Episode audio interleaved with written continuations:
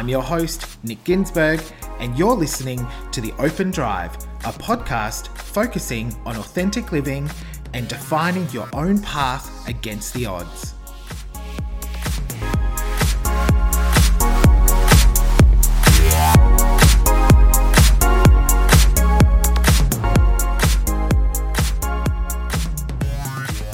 Hi there, welcome to episode two of the Open Drive podcast. And welcome back to the listeners from episode one, and a huge welcome to any new listeners. Thank you so much for joining me, and thank you to everyone for joining me on this journey. I'm I'm so excited to have this out in the world and to to be able to help even just one or two people. So, um, thank you. Please remember that you can subscribe to this podcast wherever you're listening and also follow both the podcast Instagram, which is at the Open Drive, and you can also follow me personally on Instagram at Nick Ginsburg.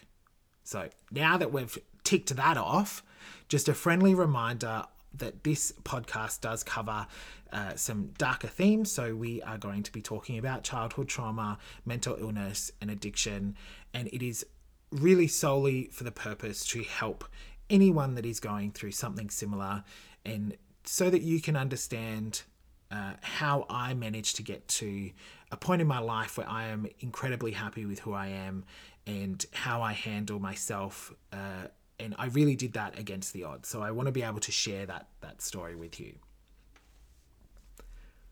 Today in episode two, I want to talk about perception management. And if you listen to episode one, I touched on it briefly, um, but I want to dive into it a bit deeper. Perception management is something that I used as a survival technique. So when it first started was around the time that I started dancing. So I started dancing at Happy Feet Performance Academy, which is a fantastic school, by the way, on the Gold Coast, uh, when I was seven, and I finished there when I was 13. When I started, it was the first time that I had been heavily immersed in other people's lives. So I grew up with my mum, Louise, and myself. I went to school and kindergarten, but you never see people in family units at school, do you? It's it's really just other kids. When I hit dancing, people's parents were there, people's siblings were there. You got to see other people's family units. And so I very quickly realized that my family unit whilst I love both of my parents so much and it was a unique family unit and all of that, I understood that their struggles, so addiction, mental health, meant that we were different. And not different in a in a good different. I realized that we were we were that, we were different, and then it must have been, and I, my memory is very hazy on this stuff. I've spoken to my psych. I think I've I blocked certain things out, but I remember vaguely uh, sort of a pity party approach to uh, to me when I was really young, um, and it it made me realize that I need to tell people that I'm okay. But not in a don't worry about me, I'm okay, vo- vocalizing it, the saying it. It was I need to show them that I'm great, that this is fantastic, everything is fine. And how I did that as a seven year old was laugh and giggle and play and, and have fun and sing and dance and whilst I love doing all of that stuff and I was I was good at all of that stuff and it brought me so much joy, I would ramp it up when I was around the parents so that there was no sort of pity party for me. No, oh I feel so sorry for Nick. I didn't like that. I don't think anybody likes being the focus of pity. I still hate it now. Empathy, I'm all about. Love empathy. I'm an empathetic person. But pity, not so much. It, it doesn't sit well with me. As I progressed through uh, dancing and I was getting closer to those teenage years, we had moments where mum and Louise, their addictions got worse and their mental health got worse and things unraveled, as I mentioned in episode one. And it became harder to hide that for me. So my perception management really turned to targeting people that I knew could spot it. So instead of doing it for everyone, I would target the one person that knew I knew was focusing on Mum and Louise not coping. I'm fine, everything's fine. Is that kind of uh, thing? Not again, not verbalizing. It was me showing them physically that everything was fine, laughing, smiling, joking, playing, nothing's wrong. When I hit my teenage years, it shifted. So I kept doing that, of course, as any person that went through primary or high school. I think 90% of kids were bullied, and the other 10% were lucky. Um, I was definitely in the 90%. I was bullied hard. I had two mums. I was very evidently gay. I was chubby. I had blonde hair. I danced. Like, I was like a, a sort of a gold medal in terms of bullying. I, I that's just I was a, such a good target, and I I managed to figure out a way of keeping my head low and and managing the perception of the bully so that it didn't get to me. Nothing ever got to me, and of course it did, but that helped me get through that. What it it did as I got a bit older is I started managing internally within our own family Mum and Louise would have these bad moments and then feel guilty, then have bad moments and feel guilty. It was very much a roller coaster. And during those guilty moments, I would very much say to them, No, everything's fine. Everything's okay. I know you're sorry. It's fine. Everything's okay. Looking back, I probably should have uh, been more vocal about my emotions and how I was feeling on the flip side, they probably also could have checked in a bit more, but that's okay. I did that throughout my teen years and especially when it came to coming out. So people find it very interesting that me, a son of gay parents, really struggled coming out. And part of it is because mum asked me every year from when I was like 10 if I was gay. And it would be, Nick, I, I know I know you're gay, just let me know. Or Nick, if you're gay, you just need to tell me. So it was it was like that all the time. And what that meant is that I then started managing mum's perception of me to try and throw her off the scent, if you will. and then as I got older, and I came out and I started getting really close with, with my friend groups and I realized that I couldn't do it all the time.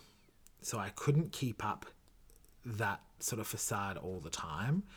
And so I let one or two people in.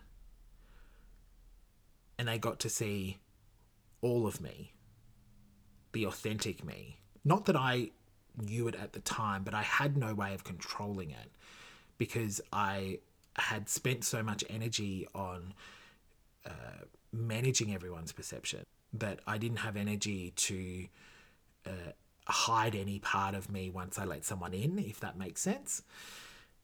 But what that did is it gave me the permission to start living a bit more authentically.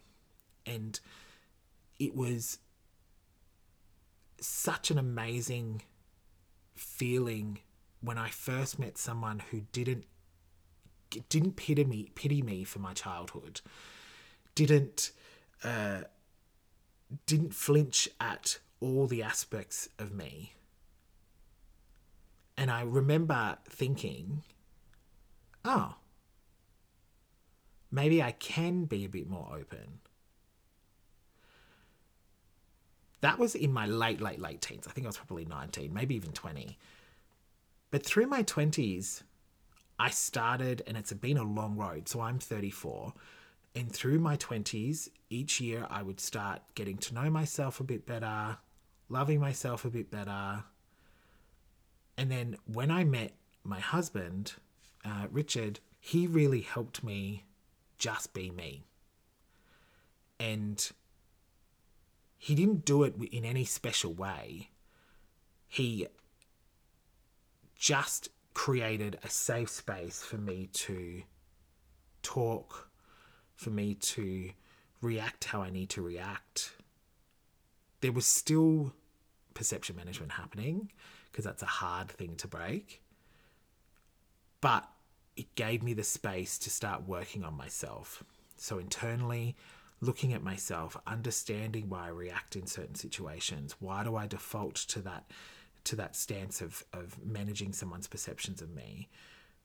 Do I need to talk to a professional? What would that look like? And so throughout the last, I'd say nine years that we've been together, nine and a half years, I've gotten to a point where I love all there is about me. I love the good. I love the not so good. And it's it has helped me do things and choose uh, paths of my life so much easier because I'm listening to my gut, my authentic gut, and it's and it's leading me in the right right direction. If you are someone that also perception managers. So if you are managing everyone's perceptions, and let me be very clear, this is very different to personal branding and shining a light on what you want people to see. This is trying to hide aspects. So they're very different things. I just need to be very clear on that. Um, again, I'm not a psych. My psych is phenomenal. He's the one that's spoken to me about this and hopefully if you're listening i got most of it right but i want to share my how how it's worked for me and and what's happened so how i managed to get out of that and it was with the help of my psych who i've been seeing for oh, a year and a bit now is understanding so looking in and understanding why i react to certain situations but more importantly creating space within myself to let everything happen. So life isn't just about the good. There is a ton of bad in life as well. But that bad doesn't have to define you, nor does the good. You define you. So start focusing inward. Start looking at yourself. Start understanding why you react to certain things. I'll give you a very clear example, um, which is it was very easy for me to put these two together. So, my mum, when I was thirteen, as I mentioned, she uh, dropped me off at a friend's and then never returned. She was in a very bad state, and uh, as you can imagine, if you were to do that as a parent, she was not in a good way. That that moment has meant that there are fears of abandonment that I've held on to throughout my life. When I first started dating my husband, constantly thought he was going to leave me. Friends constantly think they're going to leave me. It's only been in, I'd say, maybe the last five years that I've got a grip on that. So look at stuff that happens in your life and how you react to it and see if you can piece it together how I like to do it is I like to put myself in my therapist's shoes. So I put myself in Dave's shoes and I say, All right, Dave, if I was Dave, what would I say? And that's worked really well for me over the last year, especially. Before that, I would just pretend that I was some psychologist. but, and I'm definitely not. But that's what I would do. What would I say? What is the what is the logical reason for this? Why why would I react that way? Now, if you feel that it is much deeper for you and it doesn't, it's uh, not as easy to do that and you need assistance, I cannot recommend seeing someone professionally enough. Talking to a psych is not scary. You get the right one, they make you feel safe, it is a safe space to talk about your feelings. And we all should have one, regardless of our mental health state. I think talking to someone is such a good idea. So I, I want to leave you on that point. Start looking inward. If you perception manage, why do you do that? And in what situations is it the worst? So when is it that you go in full flight? Look at me. I'm fantastic. Like a peacock. So when does your tail feathers come up? To go, don't look over here. Don't look over there. Look over here. When does that happen? And then understand why you reacted that way, why that that has why you have that guttural response to those situations. That's what's worked for me. So I'll leave you with that. As always, please make sure you reach out to me. I want this to be a two way street. So you get to hear me on the podcast and you get to hear my voice and my stories, but I still want to hear yours. So please make sure you follow both accounts. So my personal account at Nick Ginsburg and the podcast account at The Open Drive, both on Instagram.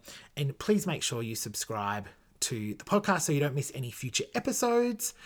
And finally, once you follow, flick me a DM. Let's share our stories. I want us to come together, and shared knowledge is so powerful. So, I'm going to leave you with that. I hope you have a fantastic rest of your day or a fantastic night's sleep whenever you are listening to this. And I will see you in episode three. Thank you so much for listening. See ya.